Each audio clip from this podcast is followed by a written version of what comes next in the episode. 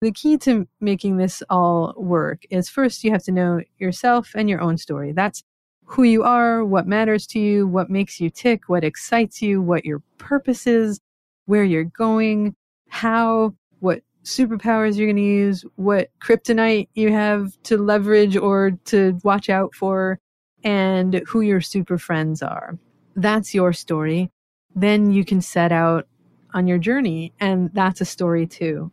So if you think about that, you can put your product thinking hat on. All right, where am I going? How are we going to get there? Creating great products isn't just about product managers and their day to day interactions with developers. It's about how an organization supports products as a whole, the systems, the processes, and cultures in place that help companies deliver value to their customers. With the help of some boundary pushing guests and inspiration from your most pressing product questions, we'll dive into this system from every angle and help you think like a great product leader. This is the Product Thinking Podcast. Here's your host, Melissa Perri. Hello, and welcome to another episode of the Product Thinking Podcast. Today, we're talking all about leadership and how you can use storytelling in leadership to become a better leader. And I'm joined here by Donna Lichaw, who is the author of The User's Journey and is also a leadership coach. Welcome, Donna. Thanks, Melissa. It's exciting to be here. It's great to have you here. So, you were a product leader and now you specialize in leadership coaching. Can you tell us a little bit about your career path and why you ended up in leadership coaching? I know this is what you specialize on now. What kind of led you to that path? I was working as a consultant for a bunch of years and things were going great. I was working with cooler and cooler companies and people higher and higher up in leadership, which was really, really fun. I would come in, I had just published my book. What I found was that when people would bring me in, the book was about how to think about your customers as heroes of a journey that they would have when they think about and use your products. So companies would bring me in to help their teams really think about the stories that they were building, not a marketing thing. Usually it was product teams, design teams, engineering teams, sometimes others, but usually one of the, the trio or all the above. And they wanted people to really think about the stories that they were building around. As I was working higher and higher up with leadership, what I found is I would come in and talk about products, customers, heroes, and people would just tell me, you know what, our customers are fine. That's not our problem. It was one company, I'm not going to mention who it was, but they have folks who are very kind of nerdy and blunt. And I love working with them. And I was at an offsite with an executive team there, and they were the first ones to just straight up call it out and tell me, hey, we don't have these problems. and it was a bit embarrassing because I had done my due diligence. I thought I knew why I was there, and my hunch was that customer stories wouldn't help them either. And they basically called it out when I was there. What one of the executives said to me, and I appreciate it to this very day, which is simply, What about my story? How, our customers are fine, they're not going away. How do I get to be the hero? At the time, I did have an answer, which is well, your stakeholders are your customers. They need to be heroes. So how go turn them into heroes? And he didn't like my answer. And he said, I don't think so. and then he walked away. Once I, when I have a question in my head, I can't let go of it. And so I ended up spending what's now the next handful of years trying to find the answer. Well, how could a leader who's not feeling so great be a hero? And that's when I realized over time that it doesn't come from launching great products or just meeting business goals or just feeling like your stakeholders love you. It has to come from within. If you want to be a hero as a leader, you have to know your own story first and then bring your story to life. And then you can make the rest happen products and stakeholders and everyone else. But it has to start with you. For me, once I figured that out, that became my singular focus is really developing leaders and so that's what I, I, do now i work with senior leaders executives and founders and help them be the heroes of their their own stories and we start with them and then let it trickle out to the rest of the business So, with this person who is like, I want to be the hero, right? Like, how do I get there? I think to some of us, it sounds like they want all the credit. Is that what they were talking about, or was there something deeper in there? I'm glad you asked because when he first said, How do I be the hero? I had a knee jerk reaction because I had spent years in the product world really focusing on what we called user centered design and user experience, eh, which is a mix of what do the customers need, how do we engage them and meet our business goals. So it was about both. But when I would hear my clients say things like, well, our company's the hero, or I want to be the hero, I always had this extreme reaction of, no, you don't. your customers don't care about you and they don't care about your company. They don't care about your brand. They care about yourselves. I would say that to a lot of people over time. What he meant in this case, and I'm glad he clarified it for me, was he gave me a couple of examples of how he did not feel like a hero. What he told me were things like, well, my head of engineering is a jerk and they don't they, they don't listen to me. How do I get them to listen to me? That would be one example. Or my team, you know, morale is kind of low. Like our products are fine again. How do I get my team excited to show up at work every day? And when I heard things like that, especially, you know, my head of engineering is a jerk. How do I get them to listen to me? I had another re- knee jerk reaction, which is like, you can't tell them stories. They're not going to care about your stories. That's not going to win anyone over. Eh, there's something else going on. And my only real answer at the time was because I had worked with executive coaches and I was like, dude, you need you need a coach. like go hire a coach and they'll help you figure out these problems because you're right, it's not about your product. I don't know what to tell you other than, you know, you need to turn everyone else into a hero. But something wasn't connecting in my head. Suddenly it was like my world was not quite right. I find with some leaders, right, in those positions and who are telling those things that there's like a lack of self awareness when it comes to some of those situations where it's like, hey, my head of engineering is a jerk. I'll preface it with this too.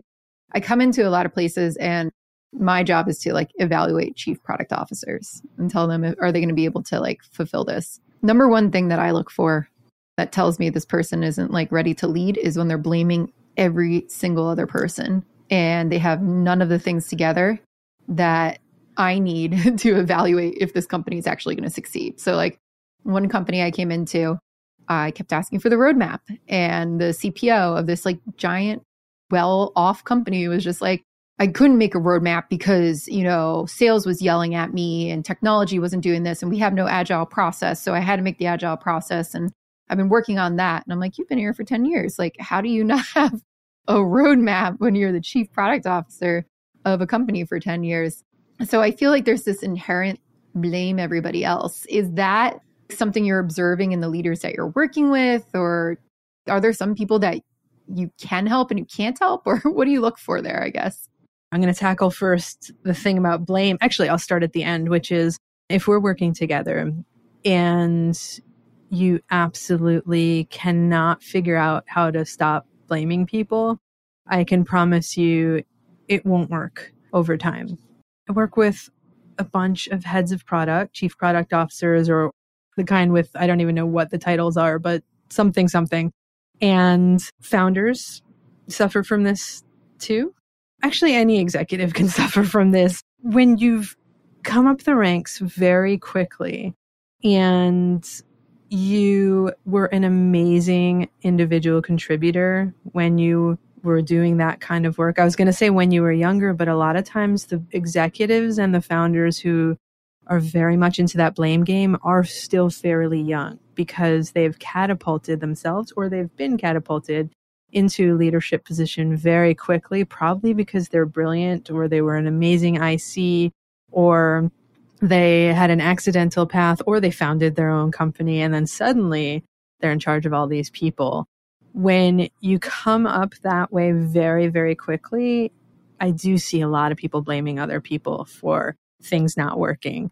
Anything. Our numbers are not right. We don't have a roadmap. They didn't listen to what I said. It could be anything.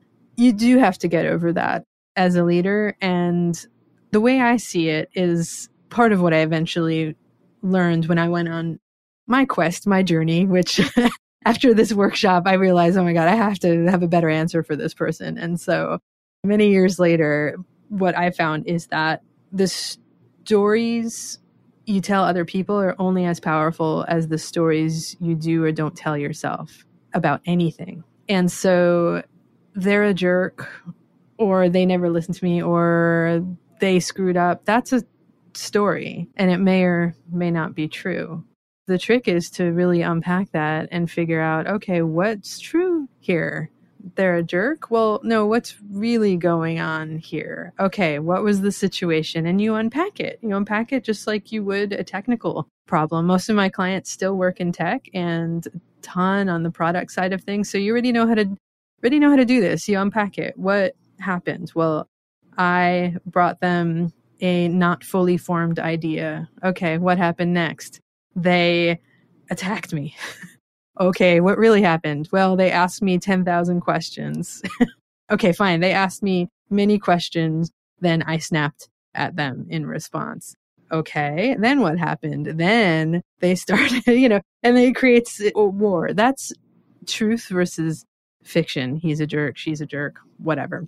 So the trick is really you have to see what stories are getting in your way and what stories you're telling yourself in place of actual reality so you can write better stories with the other people you work with or or with yourself.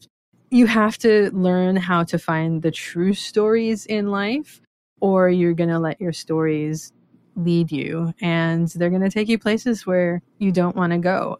Blame is one of the more toxic stories that you find with individual leaders and with teams, especially leadership teams. You see it a lot. So, yes, you have to get past that. Oh, yeah. I've seen that a lot with leadership teams. And it's usually, usually the crux of why things are not working. And I think people forget about that. Especially with leadership teams, it's a big one. To your point earlier, if you're interviewing someone for an executive position, yes, they should have that self awareness to yeah. know when they are or not doing that. I think what I love about who I work with is often it's people who are, it's not necessarily the career CEOs or the career CPOs I work with. I work with the ones who created their job from scratch or created it at their what was a startup that became a scale up then became an established company and suddenly they're like they know how to do their job they're good at that but it's all the people stuff that's really hard not everyone has learned to do things like not blame other people or be self-aware and sometimes you can easily help them figure it out and that's that's what I love to do. All easy easy to learn.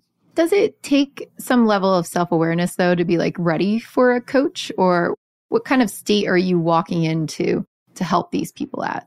It does take a lot of self-awareness. So typically when people come to me for help, they know something's wrong. And usually it's a business problem that doesn't feel right. So if it's a founder who's coming to me, they'll be in a position where either they're burnt out because they're working all the time and why is no one listening to me and I can't sustain this. So burnout is a big one. Another one will be business results or metrics. So what happens a lot when you scale your company. And a few years ago, you were a lovely, agile, nimble team of 30 and everyone was all on the same page and you all had the same vision and mission and goals and you worked lovely together and everything was great when suddenly you scale and you're a thousand people you're not getting the same results that you used to get and oftentimes it's this paradox when founders come to me they have often just secured a really nice Series A or they're on their way to Series B and things were great, but something's not right and their numbers are not what they should be. And you do have to be self aware to say, hmm, I think I'm doing something wrong and I need help. Because you could easily just spend all your time blaming everyone and then your company is going to go out of business. I've seen that happen many times. So, yes, you do have to have self awareness, or more typically, I would say if you're a founder and coming to me, it's not as much self awareness as you have amazing, trusted advisors, whether it's a board member or someone on your executive team or a co founder telling you, hey, stop it. You need help. this is about you. You're getting in everyone's way. I love you. please get a coach. If you're in house, I find maybe your boss or manager might tell you, please get some help. I know you have so much potential. I just promoted you. What happened? Often you do have a little more self awareness when you're in house and you come to me burnt out and you're like, oh my God, help. I know I could do this. I was just promoted, but something's not right. So, yes and no. Self awareness are amazing, trusted advisors who you listen to. Yeah, I wish more VCs and investors and advisors would encourage first time founders or first time leaders to go get that coach that they need because I, I, see that so much. And I, I try to remind people as well. I get like a lot of questions in Dear Melissa about this too. Like, hey, my leader has no strategy, or my my founder CEO is still dictating to the product team what to build.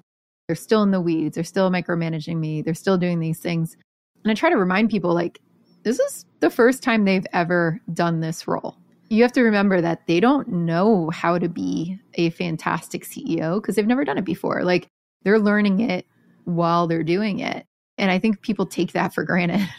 Yeah, it's like learning to ride a bike without training wheels. You can do it. If you're a toddler, you do it really easily because you don't have a lot of things to unlearn. You're just a fresh canvas. And if you've ever seen balance bikes, they don't have wheels or training wheels. And little, little kids just learn how to do it because they're just like little amoebas picking things up. When you're older, it's really hard to learn how to ride a bike without training wheels because you've just internalized so many other muscle memories being a first time CEO, first time executive, first time head of anything, it's a lot of that. It's like, yeah, you're you're learning to ride while you have no training wheels, but you have to keep everything afloat because otherwise your business will go out of business. It's intense. Everyone's trying their best. You just don't know what you don't know. And that's where, yeah, tell those people just send their founders to me because perfect. It's all easily fixed. And the great thing is you can use your product brain. So half the time founders are amazing product people. They probably had product roles before or engineering, but you can apply that same product thinking to yourself and the problems and the challenges you have. So you don't actually have to learn a whole lot of new skills. What are some of the most common challenges you see with the leaders that you work with?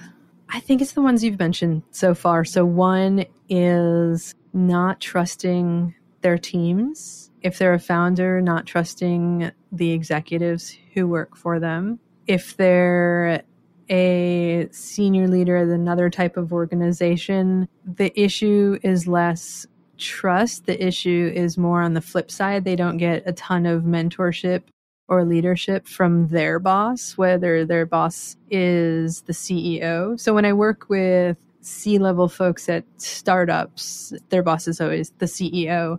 You know, the CEO is that founder who's learning how to ride their bike. And so they can't always provide mentorship, but often a lot of people I work with, and this happens at the FANGs and all the big tech companies as well.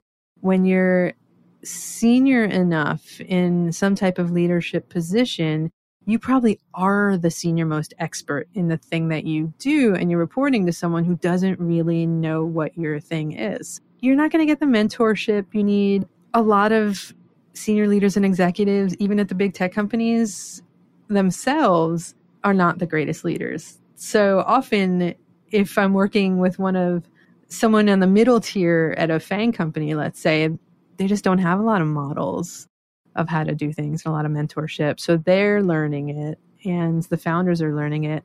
So lack of mentorship, lack of letting go. The number one thing is letting go. When you were an amazing individual contributor, and you were used to solving all the problems yourself, doing all the work yourself, and getting credit for doing all of the work. And you probably loved what you did. When you're in a leadership position, you're suddenly having to rely on other people to do the work for you. It takes a lot of unlearning and a lot of letting go to be able to do that. There's also an element of imposter syndrome. And I think that's probably one of the other more common things that comes up when people come to work with me. And I'm actually surprised that I work with a lot of women and underrepresented folks in tech. And I've been working with more and more men. And I've been shocked at how the men I work with still have it as well. Not the same degree of the same frequency, which is you just feel like, wow, I'm a fraud. I was promoted by accident, or I got my funding by accident. I shouldn't be running this company. And the more you feel like an imposter, the more you're going to drive everyone nuts and you're going to drive yourself nuts too.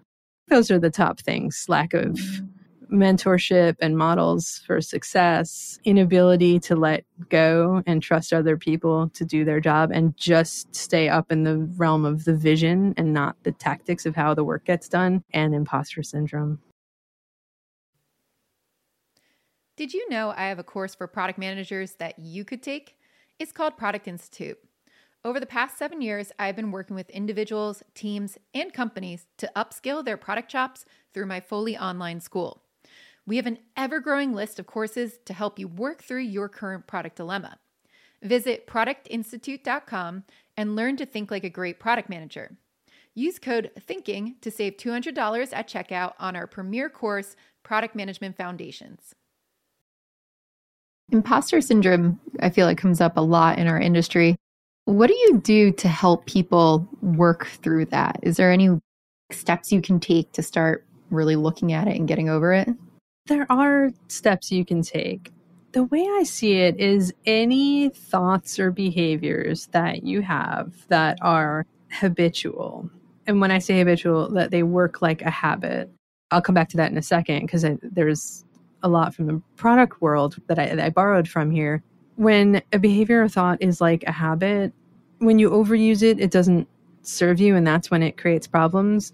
But you started to use it for a reason. And when you can unpack why you started to use it, you can figure out how to use it to move forward. When I say habit loop, that's something that when I was working on products, I thought of a lot because a lot of the products that I worked on were in the educational technology space. That's where it came up most. So I luckily I didn't have to think about habit formation in any nefarious, not nice ways. But in education, we always thought of learning loops and game loops. I would extend that to narrative loops and how game works and narrative arcs and little loops. So, what you find with a habit is let's say you have an itch, you scratch it, you feel better. So, the initial first loop, loop zero, it served you well to feel that itch, scratch it, and then you felt better. It's when you do it too much that it's going to hurt eventually. So, imposter syndrome is like that, which is if you spend all your time trying to fight yourself, I'm not an imposter. And I don't know if you remember Stuart Smalley in the olden days on Saturday Night Live as his character, and he would look in the mirror and I'm smart and, you know, doggone it, people like me. Like, you could spend all your time trying to trick yourself and fool yourself otherwise, but if there's a kernel of truth to, hey, I'm an imposter, and you develop a habit of thinking that way, if you can go back to the beginning, figure out, okay, how might that have served me the first time I thought of it? You might be surprised of what you see. What I've seen is one client I'm thinking of when she went back and looked at how feeling like an imposter served her initially it really helped her prove herself. She was a chief product officer in a men's men's world and came up as an engineer initially and constantly had to prove herself because she would be the only woman on this team on that team and so that little kernel of ah i'm not one of them made her work her ass off and the better she did the more successful she was in her career and on her path and the trajectory that she ended up going on. It's just over time, it really started holding her back. And over time, it became really infuriating for her team and everyone she worked with and her CEO because eh, over time, that imposter syndrome led her to not work her ass off, but to doubt herself. After a while, people are like, well, who are you? You know, like you're not the person you used to be. Why are you doubting and changing your mind all the time? And you're never telling us what you really think. So she had to go back, embrace how it served her, and then figure out what to do next. It's kind of like we were talking about blame earlier. When you blame everyone else for your failures, you're not going to go anywhere. When you're blaming yourself all the time for your failures, you're also not going to go anywhere. But when you can appreciate other people and appreciate your own ways of doing things, you know what to do about it. And it might be I'm going to change my behavior. It might be something else. In this case, I think she just chilled out when she realized, oh, yeah, that's why it made me work my ass off. I don't need to work my ass off anymore. I'm chief product officer. It's fine. It's fine. I'm not an outsider. I'm good. And she ended up developing new habits that were much more productive. Honor it. Honor it. Don't fight it. It's not worth I, it. I love that because we always think of imposter syndrome as a bad thing, right? I've never heard of anybody talk about it as something that could have helped motivate you at the time. For myself, if I look back on it, when I first got into consulting, when I first moved here, there was a lot of doubt of like, do you deserve to be here externally? But also, I felt it internally. And I was like, I'm going to do everything I can to prove that I do. And I see a lot of people with that as well. That's really fascinating to look at how some of these things actually were drivers at one point, but then you just let them manifest for too long and they they disrupt what you're actually capable of in the long term. Yeah, and it's like that with any kind of behavior as well. One of the other things I discovered along my journey as I, as I set out to figure out, all right, what makes a leader feel like a hero? Like, how can someone who's leading something big be a hero? What I learned was that customers need to be heroes. So that's what my previous consulting work was and my in house product work and my last book. Customers need to be heroes. As a leader, you need to not just be a hero, but you need to be a superhero. It's a pressure cooker. It's hard. You're constantly challenging yourself. You're constantly challenged. You're in new situations. You're doing things you've never done before. So when you think about behaviors that are holding you back, the way I like to think about them, and this is, is a concept that I borrowed from Gestalt therapy, which the idea is that the behaviors that aren't serving you are actually your superpowers. They're your superpowers because you're really good at defaulting to that behavior, and that behavior is really, really strong. It's so strong that it guides you all the time, even when you don't want it to. So, like thinking I'm an imposter or apologizing, or I mean, there's so many behaviors we'll, we do uh, in the day to day, blaming people, all of those things that hold us back. They served you at one point and they're a part of you. The trick, just like with a superhero in the comics or a movie, is not to deny your superpower, it's to identify it, learn how it works, and then figure out how to use it for good. If you look at superhero stories, I mean, that's what they all are. Spider Man's sticky webs could have gotten him in trouble and in stuck. He had to learn how to use them. Or Elsa and her ice power.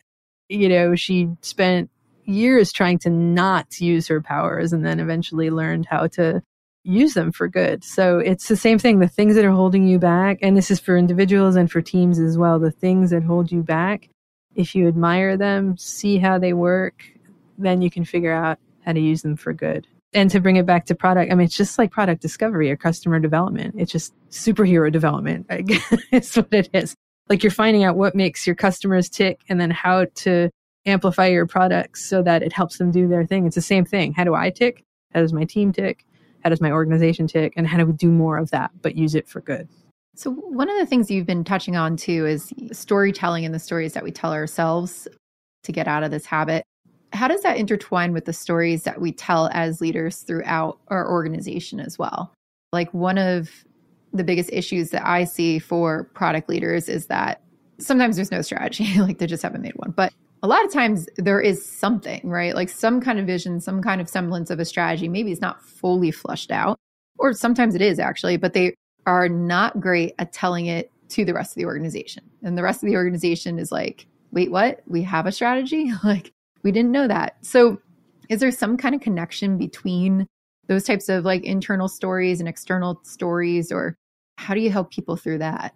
There is a connection. And I can't believe I'm going to use Steve Jobs as an example because we just spent all this time talking about how self awareness is so, so key to leading. But like it or not, I think there was an element of self awareness going on there with with him. He was an amazing storyteller. He could do that in presentations, he could do that in demos, he could do that in little one off anecdotes or tiny little stories. What you see if you go back and you analyze all those stories is that they had a thread to them. They had a common architecture, and that was all based on the impact that he wanted to make in the world. Which is, if you go back early on, the story was always the same. It was you could have the world at your fingertips, you could communicate with the world around you, inward, outward. That was always what he was building back to before Apple was a thing. That story was easy to tell. Just go out and tell it. My book, The User's Journey, I highly recommend that for understanding the stories that can flow through you, customers, and the stories that you tell about the products that you're building, roadmaps included. The thing is, just telling stories to other people it can be like an eggshell with a hollow center, and that eggshell is very fragile. And the stories you tell other people are only as powerful as the stories you know deep in your heart and the stories you feel and you experience and you bring to life for everyone around you. And then eventually you could tell them. With someone like Steve Jobs, he had all of those elements for his inner circle the people who worked most closely with him, they would do anything for him. He really connected with them. More broadly, across the company, maybe not so much. There's so many stories of people walking out of his office crying and then executives having to fix things. So it can work, it can't scale when you don't have the inner awareness and the inner capacity to know how you're impacting people. So again, he had it with his inner circle. It didn't scale more broadly, and the rest of the company had to spend a lot of time and energy having to figure out, all right, how do we manage this person? Eventually, luckily, they figured out how do we manage Steve. Okay, these are all the things we need to do. It's like scaffolding that they put up. Other people, what I found is that you can be an amazing storyteller. I was once working with a VP of product. When she came to me, what she told me was her team's biggest complaint was stop with the storytelling. Enough and this is when she got in her performance reviews. People told her, and she was like, What? She'd been spending years trying to learn how to be a better storyteller, and she was really good at it. And everyone wanted her to stop with the storytelling. What happened with her is she was not connecting with herself or with other people. She had no self awareness of what was going on in any given moment in terms of how she felt about the work she was doing or how she felt about any challenges that they were having or how she was connecting with other people. This is all easy to fix, by the way. So, I mean, a lot of us don't have self awareness until we learn how to do it. But telling stories is not enough. A lot of times when companies used to come for me for product work, I mean, I think that's what happened with this executive team I was working with years ago. They came to me with storytelling. We need our product people to be better storytellers. And I'm glad that they told me, no, we don't, because it's true. No, they did not need to know how to be better storytellers because people don't care about your stories. They care about yourself. The key to making this all work is first you have to know yourself and your own story. That's who you are, what matters to you, what makes you tick, what excites you, what your purpose is, where you're going, how, what superpowers you're going to use, what kryptonite you have to leverage or to watch out for, and who your super friends are. That's your story. Then you can set out on your journey, and that's a story too.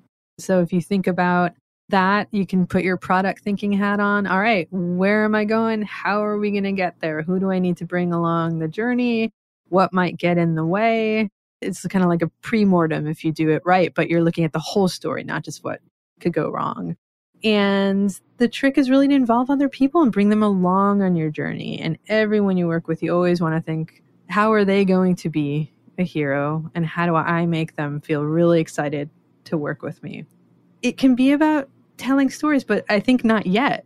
That has to happen. You are a superhero and you turn other people into superheroes. You do that in meetings, in hallways when we used to have hallways, or I mean, even pre pandemic, half my clients were fully distributed. So you do it in Zoom coffees, you do it however you figure out how to connect off sites, you do it in brainstorming sessions, in workshops, you do it constantly. You do it in your emails. You don't do it over Slack DMs. If anything starts to get too complicated, you stop your DMs and you pick up the phone and you call up someone or you get on a Zoom call or something. But stories are created constantly as you are moving yourself forward and moving other people forward. Eventually, there are times when you do need to tell stories. So it's still an important skill you need to have. Let's say you've got that roadmap, for example. You should have involved everyone along your journey along the way as you were figuring it out let's say you need to sell it externally to key stakeholders across your organization. Well, hopefully you've already been selling it throughout, but maybe you need to give a presentation. Okay, so you need to know how to tell a story. Maybe you need to give a demo or you need to train someone else on your team to do that. Yes, you need to know how to tell a story. Maybe you're in a meeting and you want to give an example of something to illustrate your point yes, knowing how to tell a story is very helpful. If you need to give a public presentation, if you're a founder, you're going to have to do that a lot, whether you're talking to the press, whether you're pitching something to future investors or demoing something. It happens. But if you haven't done all of the groundwork up until there, until that point, people are less likely to want to join you and they're less likely to listen to you or care about what you have to say. And if you haven't done the inner work and you're not feeling good about everything you're doing, no one's going to listen to you. It's just not going to happen. No one cares. So, yes, telling stories is still important, but it's like the end of your journey. And it only happens if you need it to happen. It's like the metaphor we all love the iceberg. It's like the, the tip of the iceberg. Everything else has to happen underneath. So, when you're trying to bring along other people on this journey or typical product management request. How do I get my engineers to listen to me? Or how do I get the rest of the executives to just stop giving me features and like let me make my roadmap? We talked about like making them the heroes. What does that mean? How do you tactically turn to somebody else and help make them the hero or help get them on your side? It's another thing that we preach a lot in the product world. And I'm going to emphasize the importance of it, which is it requires empathy, but not some fluffy, yes, I check that box on my list, empathy. Yes, I understand. It requires really, truly finding out about the other person and starting one on one. So there's this fear mechanism that kicks in when we think about, ah, that team hates us. This team will never go for it. It's like, you may as well be attacked by a pack of wolves. There needs to be a human element of connecting with single individuals first, I find, to kind of calm you down. So think about who a key stakeholder is in any situation, whether it's a team lead or someone specific. You got to find out what makes them tick. What are their dreams? Not just about you. Yes, you have goals and dreams and desires. Yes, that's very important because you can't get to where you want to go if you don't know where you're going. Where do they want to go? What are their superpowers? What makes them tick? What's their kryptonite? What's it could be, oh my God, they're a total data person and I wasn't showing them all my data beforehand. And that's why they kept shutting me down. Okay. That's super easy to fix. So find out. So you kind of essentially want to treat all of your key stakeholders as customers too. And you do the same thing, flesh them out. Who are they? What are their dreams? What makes them tick? And how are you going to collectively, collaboratively move forward with them. That's key. To me, too, that is the difference I've seen between like good product leaders and the most effective executives. They're like, I know how to go to the salesperson as a product leader and just be like, hey, what do you need? Like, let's sit down. What's on your plate? What are your goals? What are we doing? And it's funny because every like CPO I interview and say, like, how do you do it? That's what they said. They're like, talk to the other person, get to know them as a person. What are their goals? Help them achieve their goals. And you could start on the team as a product manager, doing it with your engineers. Like it's something you carry with you at every stage of your career. They're your best friends. And if they're not yet, then you make them your best friends. And this is when I say go, go Machiavellian here. Think about, you know, what are, where are the challenges and who are you going to bring to your side everyone's a human at work, and yet we all turn into jackals when we feel under threat, which unfortunately happens all the time at work too. So turn them into your best friends. Salespeople, they are going to be your best friends. I don't care what headaches they're creating for you right now, you can fix it. Customer service, engineering, whoever, design, everyone can be turned into an ally. And then, you know, to extend the superhero metaphor, like you all become a, a band of super friends or a league of superheroes and do things together. You know, in the comics, this happens all the time that superheroes don't want to work together, but they have to. They can't work alone. They learn that all the time. Such great advice for all the product people out there listening. I'm curious too, some of the stuff that we were talking about, it sounds like it's from the book, especially the ones of, you know, getting over your imposter syndrome, getting out of the weeds, becoming more of a leader. I read this book, What Got You Here Won't Get You There. Have you ever read that one? I have not.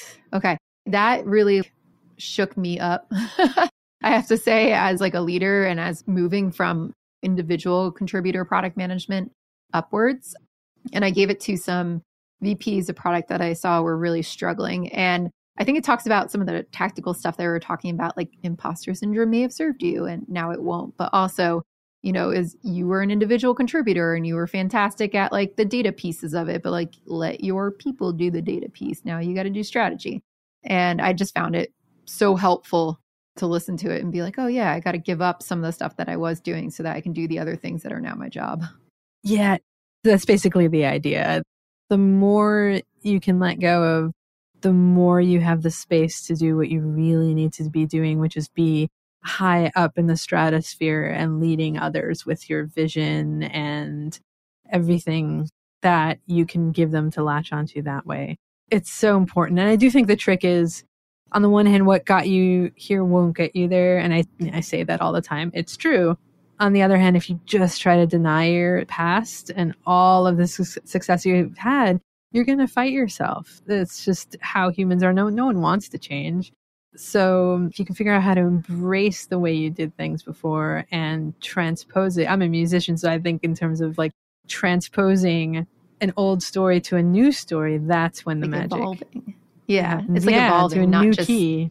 throwing yep. it out. Yeah. No, that would be a waste. You you got promoted or you started your company because of what you were doing. It was working, just like scratching an itch until it it wasn't. So you got to figure out how to transform it into something new.